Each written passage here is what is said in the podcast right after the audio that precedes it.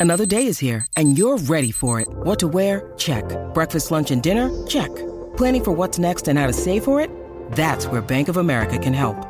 For your financial to-dos, Bank of America has experts ready to help get you closer to your goals. Get started at one of our local financial centers or 24-7 in our mobile banking app. Find a location near you at bankofamerica.com slash talk to us. What would you like the power to do? Mobile banking requires downloading the app and is only available for select devices. Message and data rates may apply. Bank of America and a member FDIC. When you need mealtime inspiration, it's worth shopping Kroger, where you'll find over 30,000 mouthwatering choices that excite your inner foodie. And no matter what tasty choice you make, you'll enjoy our everyday low prices, plus extra ways to save, like digital coupons worth over $600 each week. You can also save up to $1 off per gallon at the pump with fuel points. More savings and more inspiring flavors make shopping Kroger worth it every time. Kroger, fresh for everyone. Fuel restrictions apply. So Roquan Smith came out and he said, and he, I'm just going to paraphrase here, that it was great to finally be a part of a winning organization. And our friend Brendan Chagru was like, oh, this one cuts deep. And it does. I mean, in a way, I mean, listen, I'm as optimistic about the Bears as anybody, but I have to face the reality that number one, the Chicago Bears have not won in quite some time. This is the longest, most disappointing stretch of Bears football, probably since the 70s. I mean, this time since Lovie Smith has been fired has not been great. I know we did have some playoff appearances uh, with Matt Nagy. I was I was about to say playoff success with Matt Nagy, but that would definitely not be the word to use. But we did have a couple of playoff appearances with Matt Nagy. He actually Matt Nagy was 34 and 31, so he actually was fired with a winning record. This is the longest, most disappointing stretch, and Roquan Smith is now playing for one of the not only best organizations in all of football, but I would even say perhaps all of sports. It's a well-run organization, great people, great family run it. I mean, I'm assuming it's a great. I know, I know one Bisciotti, and she's awesome. So I'm just assuming everybody else is as wonderful as Taylor. And so, yeah. So when Roquan Smith says that, it's like, yeah, yeah, you're on it. You're on a team that could potentially have the the first overall selection in back to back years, as opposed to playing for the Baltimore Ravens, who are pretty much in the playoffs every year. John Harbaugh, one of the best coaches in the league. And we hope at some point the Chicago Bears are going to be at that point, and perhaps Ryan Poles will get us there. But for right now, we are not part of it. So I understand that those words kind of sting, but it's the reality of the situation, and we shouldn't worry too much about that. Instead, we should worry about playing the Carolina Panthers in week nine, which is actually a win-win because whoever wins gets a gets a leg up in draft pit position. And we have both picks, so it doesn't matter. So let's get into it. And Sammy, let's go ahead and start the show. Turn up your volume. Your volume. Because you're about to listen to The Sick Podcast, Sick Podcast. with Adam Ray. Trying to cut it back. Justin Fields making magic happen. There goes Fields. Touchdown. The sickest Chicago Bears and fantasy football podcast. Brought to you by Underdog Fantasy. Sports entertainment like no other. It's gonna be sick. sick, sick. It's Wednesday night. You know what that means. It is time for Take It to the Rank. Not necessarily a new day and not necessarily a new time. We've been doing this Wednesday evening jaunt since the season began. So we appreciate everybody who is joining us here tonight. We'll get you on your way before AEW Dynamite. And of course, the Tape Never Lies Network will be going on in about an hour and a half. But for right now, uh, I made our way through that long preamble. So without further delay, from foxsports.com and the Sick Podcast, it's Carmen Vitali who is joining us right now. Carmen, how are you living? Ooh. I know, I know. It was like much more blurred than I was expecting. Um, I'm great. I'm at I'm at some family's house, so I don't want to put all their their their uh their portraits and everything that's going on in the office uh on blast. I appreciate you doing that. There's something, you know, now that I know that StreamYard does that because it's so liberating because there'll be times where it's like I got to drive home because I want to at least be in front of my set sometimes. But it would be nice to be out in a coffee. I guess if you're in a coffee shop, you don't look as bad. But you know, being in somebody's private home, it's a little bit different. So we appreciate you uh, trudging along for it. By the way, I got to say, I know I talked to you a bit before the show. I'm just coming off two days, three days in San Antonio uh, for a work related event with Srixon Cleveland Golf.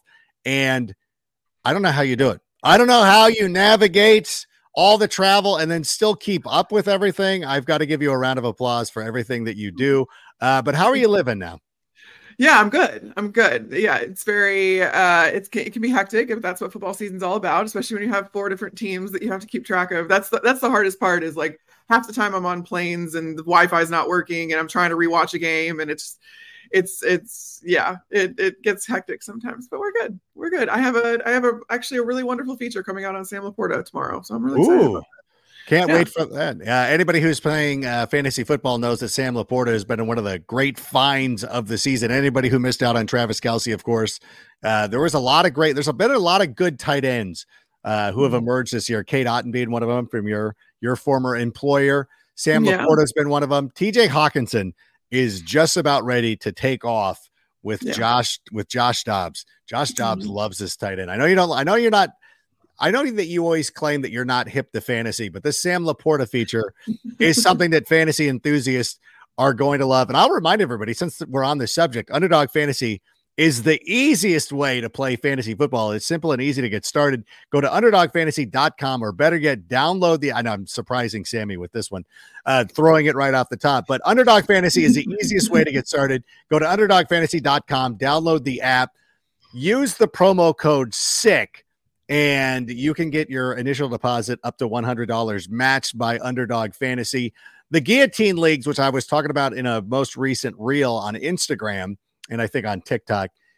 We'll get into that at some point. I'm- I won't bore you with that, but for anybody, I'll have a special session to talk about that. Underdog Fantasy is one of the leaders in Guillotine Leagues, if not the top leader.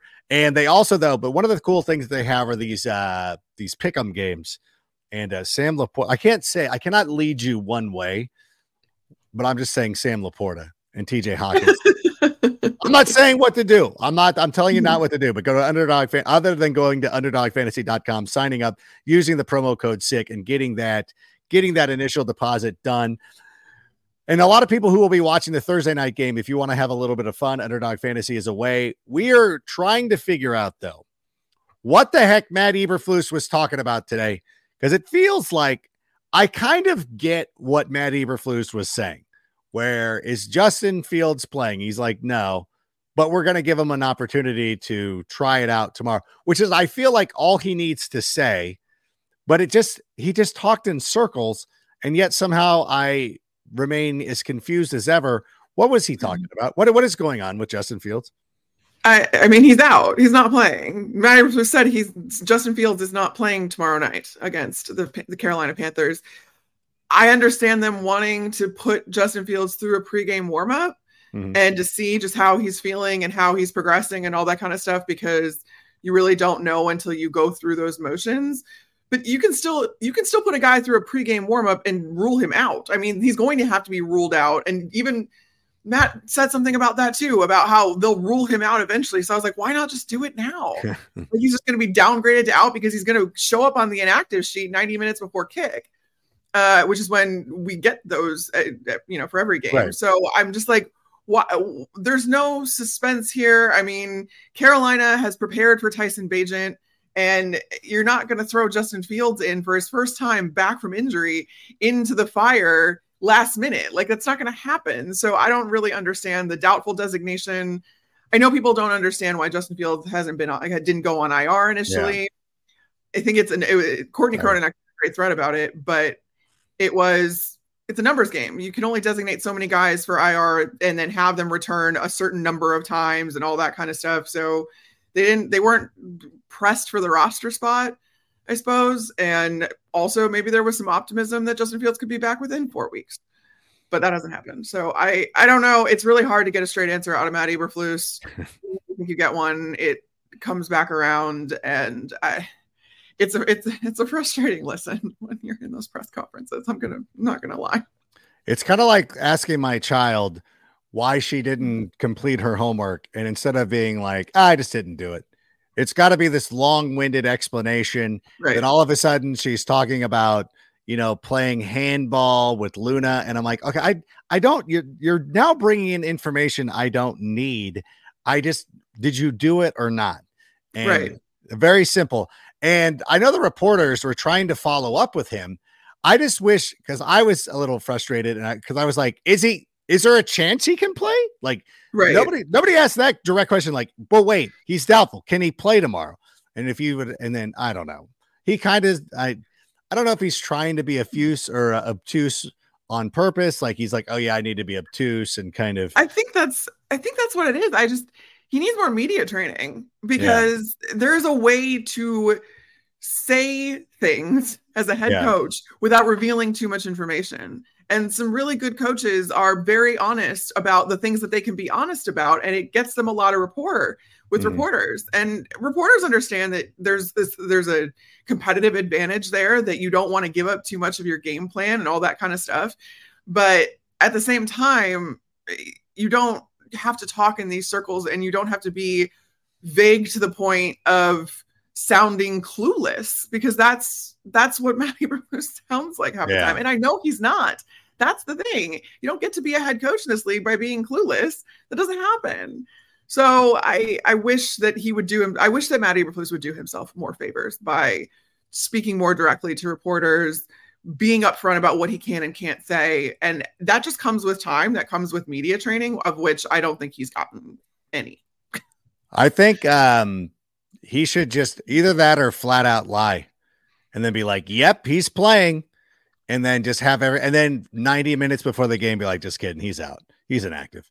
Just just to screw with everybody because I know I I you know, yeah, because he can't because fantasy football and because of gamblers. And like that is the reason why he can't play head games with things. And it's kind of a disappointment. Like I I I was not an old person when this was going on, but I was young enough to remember like you would never know. Like these guys, these coaches, like you would be like, oh, like you know, like you would not know whether a guy was going to play. I remember this is the most this is the earliest reference I can think of as a young man. Now, we all know now looking back in hindsight, Bo Jackson was was forced to retire from football because of a hip injury that he sustained against the Cincinnati Bengals in an AFC divisional playoff game. The leading up to the morning of the AFC championship game, there was, and this is the Raiders. So this is Al Davis, keep in mind. There was still a chance. And the Bills, I remember the Bills distinctly being like, we're not going to believe that Bo Jackson is not playing until we see him on the sidelines in street clothes.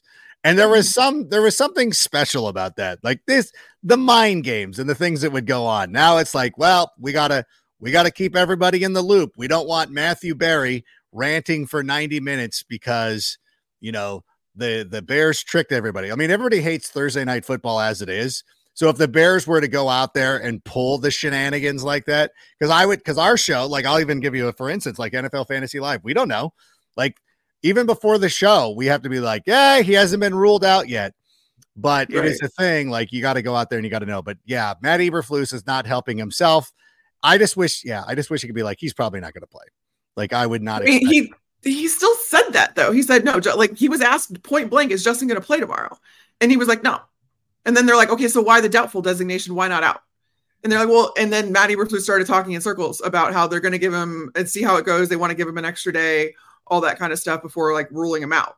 yeah, And I'm like, but if he's not going to play, then like I said, you can take him through all the warm ups. You can take him. To, you can you can work him out however you want to work him out yeah, but like regardless of if he's on the cusp. And then matty Eberflus also said that if this was a sunday game that there would probably be a little bit of a more of a chance Right. i think he said or they would they would take a longer look at it. It was still very non-committal but i do think that thursday plays into this. So just just rule him out. Rule him out. rule him out. Yeah, and then or- and then if you wanted to throw in a reference that nobody would get, be like, oh, he could Willis Reed it, and then you know people would be like, I don't know what this is, and they would go out and they would Google it and be like, oh, that was clever, um, but none of that stuff. And by the way, Courtney Cron, I think it was a direct response to me because I've been the one who's been like, why hasn't he just been on IR? But like you said, and like she said. There was still some optimism. There, there was still some hope that he was going to miss a week, maybe two, and then it turns into three. And then, like, well, you can't IR him now. It's not like I don't believe that the disabled list is similar to what it is in baseball. Like if a guy doesn't play for six days in baseball, you can put him on the D. Uh, I, I don't think they call it retroactively yeah you can put him retroactively Retroactive. on That Right, doesn't yeah, that doesn't work in can't do that on football Okay. no I'm can't do that on assuming. So there it There's is. also no point to doing it in football either. There's no point Yeah. to doing it because uh, it wouldn't. Yeah, it just wouldn't matter because you wouldn't get that roster spot back from the past. Yeah, that's true. Which is the reason that people do this. So like, ah, we're we're good. We're our team is on the field, and you're allowed to bring an extra quarterback along, so it's not the end of the world. So, but enough about the negative stuff. Uh, Jaquan Brisker is going to be back, which is cool. Tyrique Stevenson mm-hmm. practice in full. I know there were some questions about Cole Kmet. He's full. He's ready to go. Yeah. I want to ask though about Montez Sweat because there were a lot of people in the media who were like, "This is the dumbest move unless, of course, he gets signed long term. And then he gets signed long term. And now they're like, well, now they spent too much. I, I don't think the Bears can ever win with whatever they do. But now that Montez Sweat has signed, he is going to be a member of the Bears for the next four plus years. Uh, how do you feel about the deal now? Yeah. Here's the thing the minute you traded away that second round pick, you couldn't win. You just couldn't because that gave Montez Sweat all the leverage and it forced you into a situation that you were trying to avoid in the first place, which is overpaying for for someone. But if you think that he was worth a second round pick, you had no choice but to sign him to an extension at that point, and you had you have to compete with market value. And the Bears got Montez Sweat technically for under his projected market value. Um, but he they they did give him a ton of guarantees, second most guarantees uh, of any edge rusher, I believe. I understand what you had to do to justify giving up that second round pick. Plus, you wanted to keep the franchise tag available. And I was firmly in the camp that you couldn't give up any more for Montez Sweat. You could not use the franchise tag on him after paying a second round pick to get him. That yeah. was just not, that's not, the optics aren't good. It's not good business. Uh, you had to sign him to the long term extension. So the Bears did that. I understand the fact that Montez Sweat has not had a double digit sack season, and he likely won't this year either because he's kind of on his own at this point on this defensive line and doesn't have the benefit of four, three other All Pros or All Pro caliber players playing next to him as of right now. But if you think he fits within your scheme, he's good against the run. He's a good all around defender. He can't, his length can get to quarterbacks.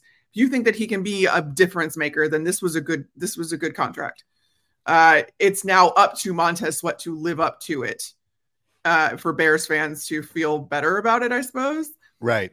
Oh, it's and not, that's a lot of pressure. I know Bears fans are fine with it. I think it's uh, other members of the media.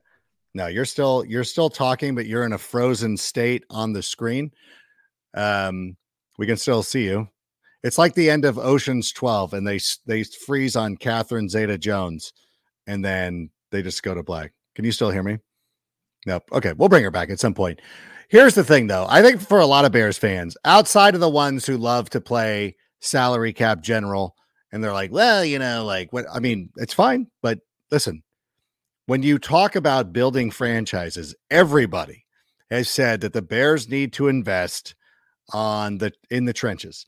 Invest in the trenches and go from there. And that's exactly what teams like the Detroit Lions have done that helped them be so successful. So this offseason, you know, I think Teven Jenkins has proven himself to be a stud. So we've got a, a linchpin there. Nate Davis was brought in, even though he's been ruled out this week. Okay. And now you you draft Darnell Wright, who looks like an amazing player. He's going to be locked in at right tackle for a long time to come. We'll have a decision to make about our left tackle at some point because Braxton Jones has missed a couple of games, but we'll see. When he comes back, he'll get an opportunity to prove himself. But there's a chance, you know, with having what's expected to be a lot of draft capital, uh, an opportunity to go out there and add on to the offensive line to the draft at some point. But it's okay. Um, I'm just ranting about everything. And um, oh no, are you frozen again? Can we hear you? Oh no, we lost her again. It's the blurred background. It's okay. I would just say this like everybody wants to build through the trenches. And that's exactly what the Bears have been doing. Like they, you know, they jumped the gun. So they were going to have to pay somebody like you have to pay money anyways. And the Bears have all this cap space. So it's like, don't worry, we can afford it. We can afford to stay at the Cosmo. Now you sit there and you might pay a little bit more for the Bellagio. And you're like, well, we could have stayed for that money at the Resorts World or the Cosmopolitan. That's fine, but we're staying at the Bellagio and I'm happy with that choice. It's surge pricing. It is what it is. You pay the money, you go on. It's not that big a deal. You you spend a second round pick. Good. Do you think that the the 34th, 39th overall pick is going to be as good as Montez Sweat? I that's a that's a pretty risky like I know that people love draft picks, but that's a pretty risky proposition. And you know what? And considering the fact that you could end up with two top 5 picks, you are going to need money in four to five years when those players start to become you're starting to pick up fifth year options on two top five picks. You will need montez sweat's contract to be expiring at that point so that you have money to spend. And if your second overall pick which is basically a first rounder if that player was good too you would have to pay him. So it actually fingers are crossed don't worry so we would have to be paying a lot of money but i think but it is, listen, I love the idea though. What I've been talking about is built like everybody wants to build through the trenches, which is what Detroit did. And we're building through the trenches and having to spend a second round pick is good. I'm expecting those picks to come back though, because depending on how these teams finish up, whatever the regardless of the decision on Justin Fields, it feels like one of those top five picks is going to be flipped and we're going to end up with a boatload of picks anyways, which gives us a little bit more freedom to make moves like this. Yeah, that was the other thing that I was going to say is you have a lot of capital that you can be a little bit more cavalier with a with a high second round pick like that. And I do fully expect one of the picks, the first round picks at least, to be flipped. Um, even if they do use the first on a quarterback, the likelihood is that these are going to be two top three, top five picks, and so even the second pick is going to be very valuable. No, for sure, and especially you know if the the quarterbacks go one two, and let's say Arizona ends up with the first pick and decides to go with Caleb Williams or Drake Maye, and the Bears take the other guy. If you had the third overall selection, I know a lot of people would be like, "Let's get Marvin Jones Jr." I would suspect that we would end up trading down and probably again going back and building through the offensive and defensive lines, uh, probably with a team that need has both. Old, I mean, like, or if they even, I mean, if some if somehow Justin Fields comes back and proves that he is the franchise quarterback, then you're like, oh, then gosh, both those picks could end up being moved. And then you're talking about so much draft capital. So it is, it is really, it's a weird obsession that some people have continuing to want to harp on the Bears, but I really do believe that that was a, a, a, good, a good move. It wasn't a great move. It's a good move. I know the money is a lot. And if I'm not mistaken, though, it doesn't Daniel Jones make as much as Patrick Mahomes this year. Like it's like that's the way the contracts work in the NFL. Like, yeah, like the best player is often not the most highest paid player. This whatever your contract's up. Montez Sweat's contract in three years will not be the highest for a edge rusher, so we'll be fine. Mm-hmm. Yeah, I I have to I have to agree. That's just how it works. It's that's that, that that's the highest paid. And I just don't think he wanted to get into a bidding war in free agency either for one of these guys. No, it is it is the it is probably the best move to make. And I know that Atlanta would have been in the mix and there's some other teams. You never know. You never know who's going to go out there and need a player of his caliber. So getting him locked up is a great thing to do. And I see you're still kind of fighting it. I do want to see though if we have any questions out there. I want to I know that we we we typically don't we don't turn to questions. We we usually blow off the audience, and I feel bad. I want to get out there and get a chance. Um, Jason Toy asked Adam and Carmen, "What do you think the chances are we fire Flus before the end of the year?" Which is an interesting question to ask because a lot of people are of the mind that if the Bears lose on Thursday night, that Eberflus could be fired. I don't believe that's going to be the case. I would expect him to finish out the season with the Chicago Bears. I know a lot of people think that perhaps he could end up still coaching the team next season, but he's ending the year with Chicago. Is that right, Carmen? The Bears have never fired a head coach midseason in their 100 plus year history. That's never happened. So I don't see starting now unless some of these off the field issues crop back up or details on things that happen off the field. I think that's the only thing that could make the McCaskeys deviate from a hundred years, a century of history. But next year, I, I don't know that I'm committing to Matty Eberflus definitely being here, but I also think he probably will be because the fact that McCaskeys don't like paying coaches that aren't coaching for them. And I don't know for sure because we don't know the details of Matt Eberflus's contract, but it's likely a three or four year deal.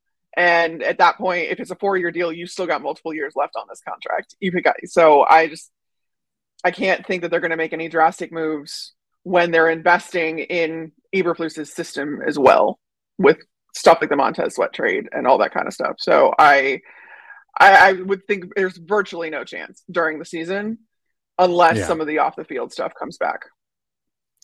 Yeah, that's a good point. And uh, I just hope that, you know, since Montez Sweat is coming from the team that Eric Bieniemy is coaching right now, that they would have a little bit of like, oh, like you got to bring in a defensive coordinator that's going to be able to, not Jack Del Rio, but like somebody who will know how to use him. Because you have to think about like, like, you know, I think Montez Sweat would fit just about any system, and you just kind of make players like that work. But I know that's mm-hmm. all that that that's a little too simplistic, and I always get mad at people yeah, who always try to like to act like it's Madden football to be like, oh yeah, this this great player plays well in any system, but you know what? It's it pays to have good players, and uh, I think if you're the general manager, you want to ensure that you have good players around you. And I think that if Matt Eberflus is dismissed, which would be unfortunate because he is a nice person, he's a, he's not a bad human being. If he was to be dismissed, and you know you're hiring, you know somebody to come in and and you know head up this organization or head coach, be the head coach of this team you would have to go over the personnel and be like, hey, like, what do you think of this quarterback? What do you think of DJ Moore defensively? What do you think of Jaquan? You know, and you would go through all that stuff. And as you sort of evaluate it, are these the kind of players that fit into your system? Maybe that coach wouldn't be a good match if it's not.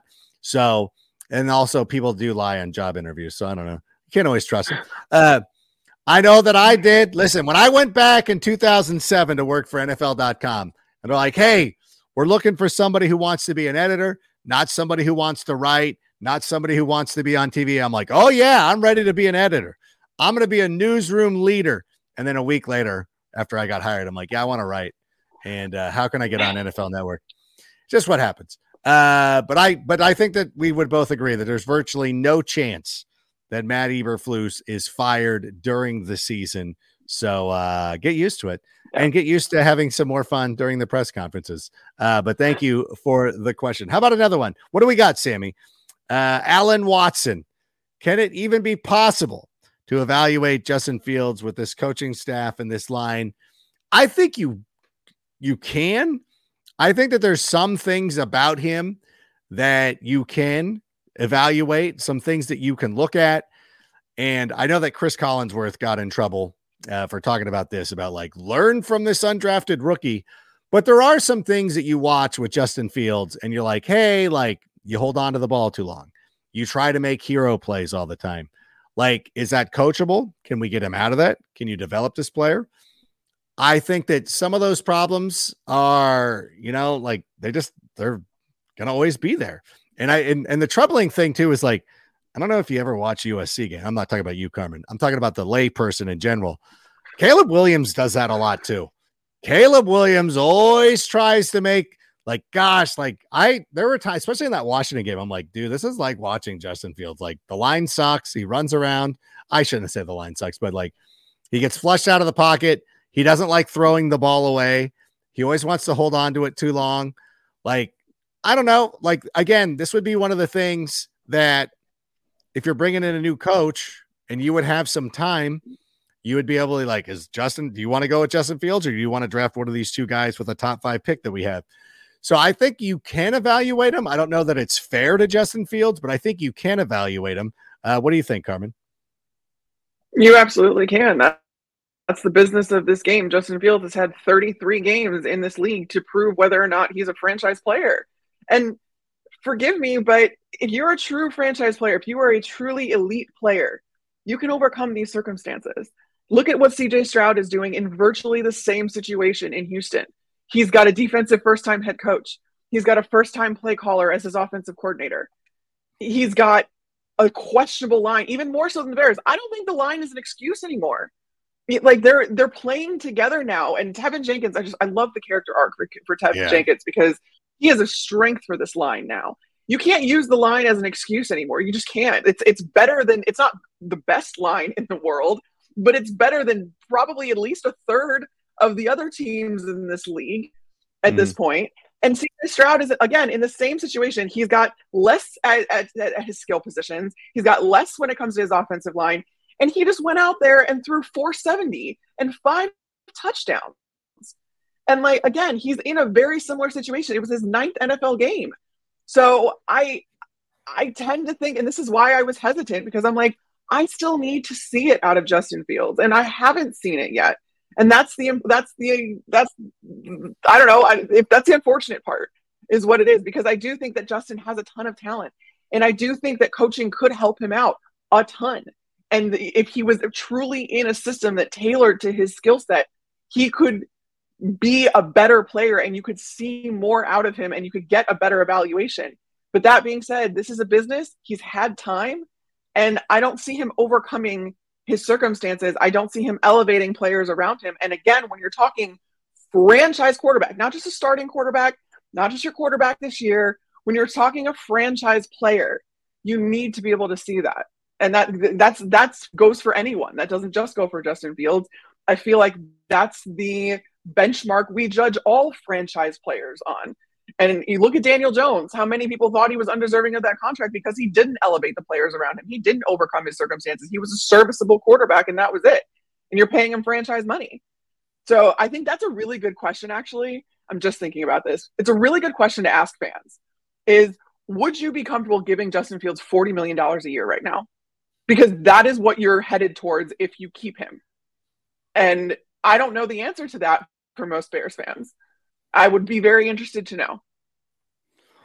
It is a it is an interesting question because prior to the Minnesota Vikings game, he was coming off back-to-back weeks of throwing four touchdown passes.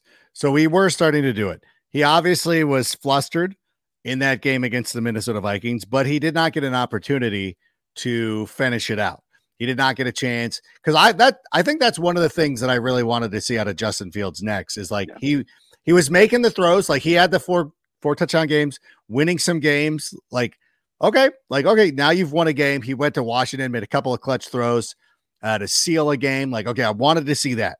Felt great about that. I wanted to see him. I wanted to give him the opportunity to go out there and play in a game where it's like it's been rough and you've been held to 112 yards but then you went out there when the time was when when the chips were on the line and you went out there and made that win so I think that when he returns, and hopefully after the mini buy, which will come after the, this week, he is going to be the starting quarterback again. And it is play for your contract. It's like being on the PGA tour. Like you need to make the cut. You need to go out there and show it. I believe that Justin Fields can do it. I think that he can overcome the coaching. I think that he can make the throws. He's got to be more decisive. He's got to make quick throws. He's got to pepper DJ Moore with targets. Go out there and do those things that other quarterbacks who are successful go out there and do. I still think he can do it. Do I feel comfortable at this moment giving him a $40 million contract? I wouldn't, but I still believe that he could earn himself into that position. If he comes back and he goes on a tear and the Bears win five of their last eight or they do something special, then I'm like, let's go. Let's see what happens. And then we can use that capital to get even more players and see what happens and build a strong roster. But I think that he just needs to go out there and he needs to do it. And I think that's fair. And I think that you don't have to be labeled. What I've been saying. You don't like it's not hating. Like I I no. want to see it. Yeah, that's, I, I, that's literally all I've said. That's all I've said. Going into this season, everybody was really high on, you know, second year in the system. He doesn't have any more excuses, all that other stuff. So I'm like, okay, show me. Show me and I, I'm not saying he can or can't do it. I'm still not saying he can or can't do it. I'm not making judgments on the future necessarily. Uh, but until he shows me that, I can't sign off on on on the Bears keeping him and not drafting a new quarterback when they have such valuable draft capital in this in this draft. Like, not only are you playing for is Justin Fields playing for his contract, he's playing to keep someone else out of the organization that is a that is undoubtedly a higher prospect than he was. So he's playing to keep his competition out of the building. And that's what you need to see. You need to see him come in in those clutch situations. You need to see him lead a game winning drive, which again, we saw CJ Stroud do that on Sunday. So I just, I, to a rookie no less, who had multiple drops in that game. So I don't want to hear yeah. about being able to trust his receivers. I don't want to hear about like that you can't let that prevent you from playing the game and playing your game the way you're supposed to, playing the game itself the way you're supposed to. Again, I saw a rookie do it. I saw a rookie do it. So I need to see Justin Fields do it after 33 starts.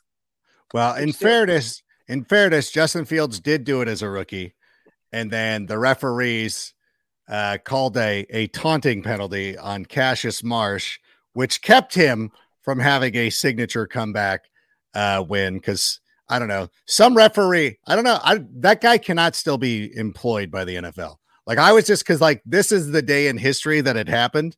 And I remember it was a Monday night game. I was doing the Monday night post game show.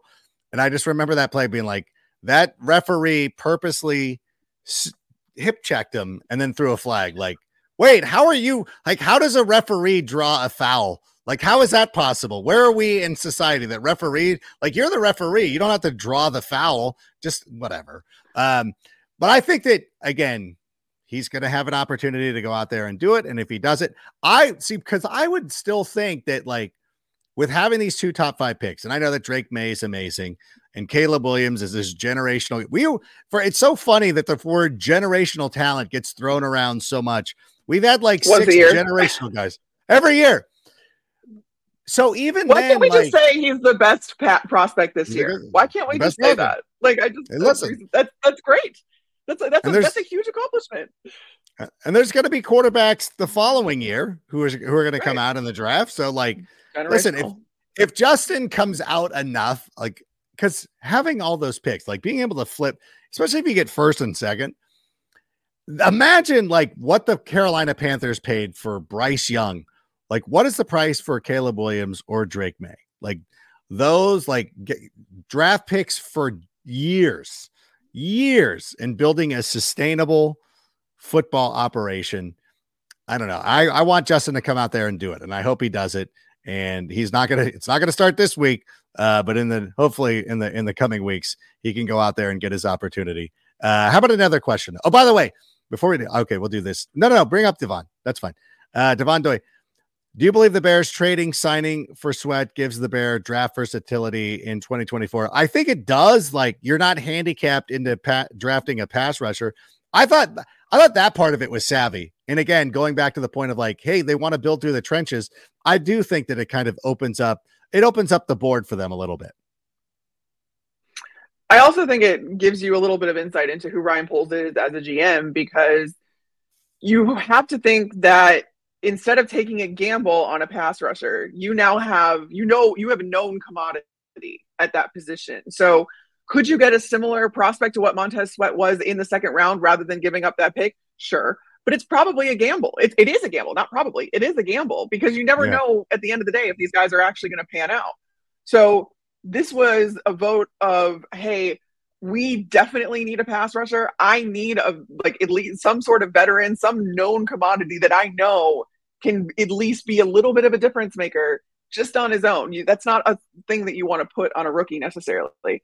And again, if you do flip one of those picks, I feel like you you've got edge rusher as a major need off the board. You're, you're going to need another one. You can never have enough edge rushers, right? But Yeah. you need offensive linemen. You need probably another running back. You need so you have still some of these very high needs or these pressing needs uh, that you now have the ability to go and draft because you're not worried about an edge rusher anymore, Yeah. and you have the known commodity there. I, I think you should get a mix of offensive linemen. I think you should get some uh, experienced guys, spend some money, and then I also think that you can draft them, uh, drafted you know a couple, but uh, yeah, I just think that this was checking a box, checking something off the list that was important to you with a known commodity, and that shows you kind of where Ryan Poles heads at a little bit. Yeah. He's he's going to the trenches, which is a great idea. I mean, he drafted Darnell Wright, he traded for Montez Sweat. I think that again, it's a blueprint of building through the trenches, one that's been proven to be successful in the NFL for quite some time. How about another question? Uh, oh, I was just going to say, Scott, uh, Rankin Carmen, do you think the Bears will ever attain a conversation with Harbaugh? I know that Kevin Warren is there now, but I I don't see it happening. Thoughts? I do know that it is a a fantasy booking type of situation where we hope. I mean, I I've seen the memes and I've seen the photoshops. Jim Harbaugh. What are the chances? Like, is it a remote chance? Is it a big chance? Like, what what do you think the odds are, Carmen? I don't think the odds are great that Eberflus is out. So I just don't think anybody has a good chance necessarily of them doing their due diligence. But I mean, mentioning Kevin Warren makes me think that people are like, "Well, we would more allow that because of all the recruiting violations and all that stuff that happened at, at, at Michigan, all the stuff that continues to happen at Michigan, which is just honestly, it's comedy at this point. But yeah. you have to remember, like Kevin Warren knows pro, like the pro game. He knows that in the NFL, I don't give a crap about those recruiting violations. Like that's right. not something okay. that we have to deal with. I mean, there's tampering. There's tampering, obviously, and you don't want to do that. But it's not like Kevin Warren because he had to impose like any sort of sanctions or threatened sanctions on Michigan that he would deny the Bears a good football coach yeah. if they felt that that was what was best for the team. I don't think Kevin Warren is stopping that because it's Jim Harbaugh and they have a history and all that stuff in the Big Ten. Like Kevin Warren is a smarter man than that, and he's been around the NFL more than he was in in collegiate football. So I don't think that there's that issue. Uh, I don't know if that's what ends up happening. I don't know if the Bears want to go after Jim Harbaugh uh, because I don't know that they're done with Eberflus. And like again, if by purely performance performance based, Bears have not shown that they are quick to pull the trigger on some of these guys. I mean, I know Mark Trestman was only there for a little bit, but you know, that was an yeah. But I it doesn't count. I do think I know, I know, but I, I I do believe that it's more of a new world order with Kevin Warren, and that he's gonna. I mean, his clock, like he's not gonna be around forever. He's got to make it. Like if he needs to make a move, I think he's going to be able to make a move. I think that I don't know, with the potential, like just the Bears have just kind of modernized their thinking, you know, in in some respects, where they again exploring the opportunity to move to Arlington Heights, whether you think that's going to happen or not, but still like exploring those opportunities, buying that land and develop it and build a stadium shows that they understand the way that the NFL is right now. Kevin Warren, I mean, yeah, in some respects, he knows Jim Harbaugh as well as anybody. And if he thinks that he can win, for the Chicago Bears, then there would be nothing to stop him. I think it's laughable when you hear things like, well, the NFL might impose sanctions on, like, no, no, no. Like, who, I'm sorry, who's the quarterback of the Cleveland Browns? Get off your moral high ground of like, oh, there was a recruiting. Like, shut up. Like, you're, right, you're not doing right. Like, no, no, no. Like, on the spectrum, on the spectrum of things that make someone a bad guy, recruiting violations yeah. are pretty stealing signs. Hey, did you ever, did you ever take back? It Oh my God. Like, did the Patriots ever have to forfeit like a Super Bowl title? No. Like, it's not like it, no. Like, it's whether also, you believe it happened. The sign stealing, the sign stealing at Michigan is technically is legal in the NFL. Yeah. Like, legal, like, the NFL sends advanced scouts to every game, and they Thank are not you. there to look at the players because you can see the players on film. They are there to look at the processes and how players, uh, like, how teams sub in and sub out they look for signs and signals and they can't they can't take a video camera to that still that's something that's still illegal in the NFL but they can abs- they absolutely go back to their teams and they say hey listen yeah I noticed when they're in this formation they make this like signal and I noticed that wings flapping seems like it means this and then you go back and you try to confirm it on tape. That's legal in the NFL that is a legitimate position. There is an advantage job. every team. That's There's somebody's job. So like what Michigan is in trouble for is something that is totally legal in the NFL.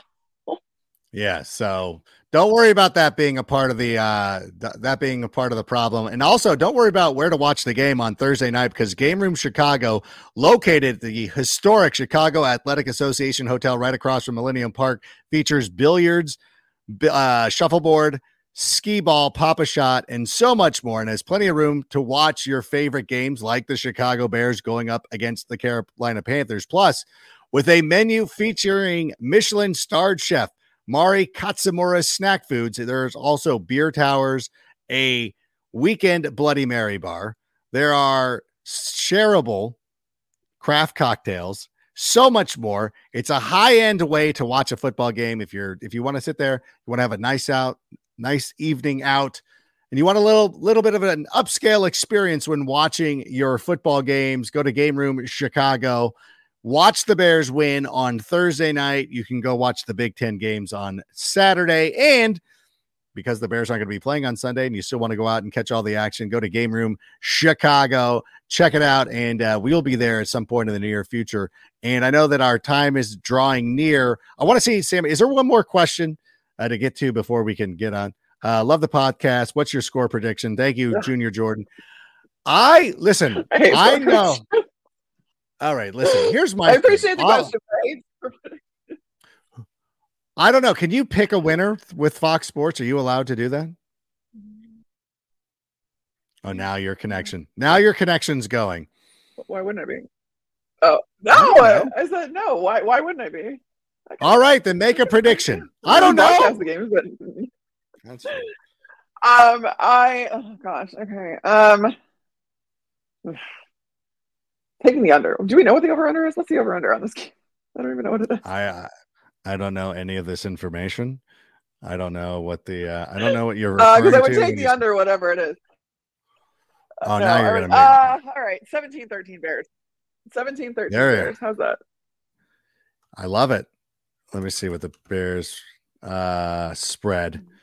I don't even know. Now I'm doing this on a work computer too. Uh, Sammy's got us. Sammy's got us 38 and a half.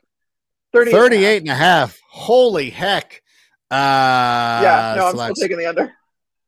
21 17 would be the under. So I, I don't know what that means. Bears are minus three and a half. I will. Bears well, are minus three and a half. So they're the favorites. Well, I got to do the fantasy show on Thursday. And I know like people look at these and, and I was listening to Sirius XM today as well, and people were like, "Well, the Bears defense is terrible." I'm like, "Okay, the Bears defense is not terrible. They've been playing better in recent weeks. Brisker's back, uh, Tyrique Stevenson's back. He's healthy. He's ready to go. The Bears defense has played really well against bad quarterbacks. The only bad quarterback who had a good game against the Bears was Jordan Love." And that's because that team came into that contest ill prepared. But every time they've played a lower level quarterback, they've done pretty well. It's been the high end guys Patrick Mahomes, Justin Herbert. I do not put Bryce Young in that category right now. So I think that the Bears defense comes out and plays pretty well. And I think they hold them off. I think it's going to be like 20 to 10. I think the Bears are going to take this one. I think Tyson's going to play a very conservative game, but I think they're going to pepper DJ Moore with some targets. We saw that Khalil Herbert was questionable for this contest, so perhaps he gets back into the mix, but we could see, gosh, Roschon Johnson just didn't carry the ball. Uh, it was a lot of D'Onta Foreman, which is fine because you know what? The Bears have a luxury there at the position. So I think they can run the ball. If I'm not mistaken, Carolina is really bad against stopping the run. Their passing defense seems better than it is because nobody passes on them. They just run the ball. Although over the last mm-hmm. five weeks, uh, they've been a little bit more vulnerable to throwing the ball through the air, but I think they'll use shorter passes to kind of open up the run. But you can run on this team, and I think we'll see a heavy dose of all the Bears running backs, which should keep the score going, score low because there's going to be a lot of clock movement, not a lot of clock stoppages. So we'll do that. But in any event, what are you gonna what what are you up to this week for uh, the foxsports.com there, Carmen? Uh, well, I will have immediate reaction from the Bears game, uh, either up on Thursday night or Friday because it'll be late Thursday. Uh, but yeah, I have the Sam LaPorta story coming out, and I talked to Rob Gronkowski about Sam. I talked, we talked to Greg Olsen about Sam, mm. um, and I talked to some coaches and evaluators from around the league just about you know who Sam was coming out, what they thought of him. I had an NFC, one NFC tight ends coach actually tell me that Sam LaPorta was first on their board too, and if he was available, they would have taken him. Uh, so it's just interesting to get like, especially now to go back and compare that tight end, this tight end class, this rookie tight end class, which was very deep. Um, and Michael Mayer was taken right after Sam LaPorta. So there's those two are kind of linked and they played each other last Monday night, which was, you, you don't hear people talk about Michael Mayer. That's all I'm saying. I, I think he'll still be a good player though. So he's, it was, it was a long, um, it was a it was a long drawn out process of trying to get uh, people to talk about Sam LaPorta, and so I did a lot of work on it. It'll be out tomorrow. Uh, wrote about the Vikings and just how hard what Josh Dobbs did was, and also uh, that we need to be giving more props to Kevin O'Connell because he was out there just playing Madden in real time. And I don't think that the Vikings get that win done last week against the Falcons if they don't have a former quarterback at head coach. So I wanted to, yeah, I gave a shout out to Kevin O'Connell. Um, other than that, this weekend, yeah, I, I love Kevin. He's great. Uh, I think I don't know what else I have this weekend. Oh, I'll be on um, football night in Chicago on Friday. So that's nice. Yeah, on Friday.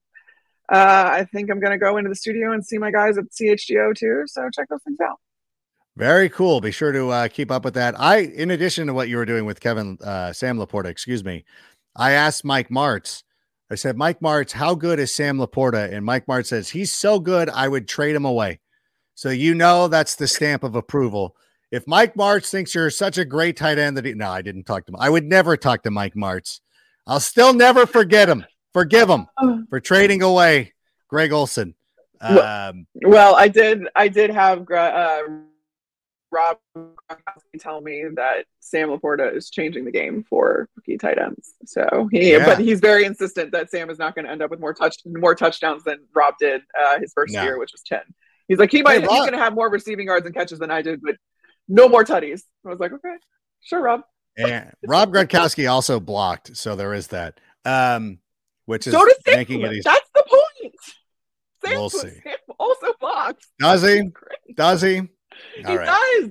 He does. All right, I'm gonna. I talked to guys about the, the, like the Hope Iowa program and why that's such a big thing there. And yeah, yes, Sam Laporta blocks. He's really good at it. All right, I'm gonna go back and I'm gonna go pop in that Raiders game tonight, and I will report back and I'll let you know. I'm going to go back and chart it. But in any event, I want to thank you for uh, for all your hard work. Thanks for being here. Thanks for bearing with the uh, Wi-Fi issues. Uh, as yeah. always, we appreciate you, you being here, and we appreciate everybody who is uh, listening in with the show, uh, giving some comments and all that good stuff. I know it's not a great time to be a Bears fan, but we do appreciate you being here. Thanks so much. And uh, the Tyler Scott show is going to be pushed till Friday. We'll be talking to him after the game. So uh, that's why we didn't have an episode on Tuesday. We'll talk to him on Friday. So until that time, I will see you. Enjoy the game on Thursday night. For Carmen, I'm Adam. Bear down, and Sammy, go ahead and play us out. And that's a wrap. Hope you don't miss us too much until next time. Follow the Sick Podcast with Adam Rank on YouTube, Instagram, Facebook, Google Play, and Apple Podcasts. Brought to you by Underdog Fantasy.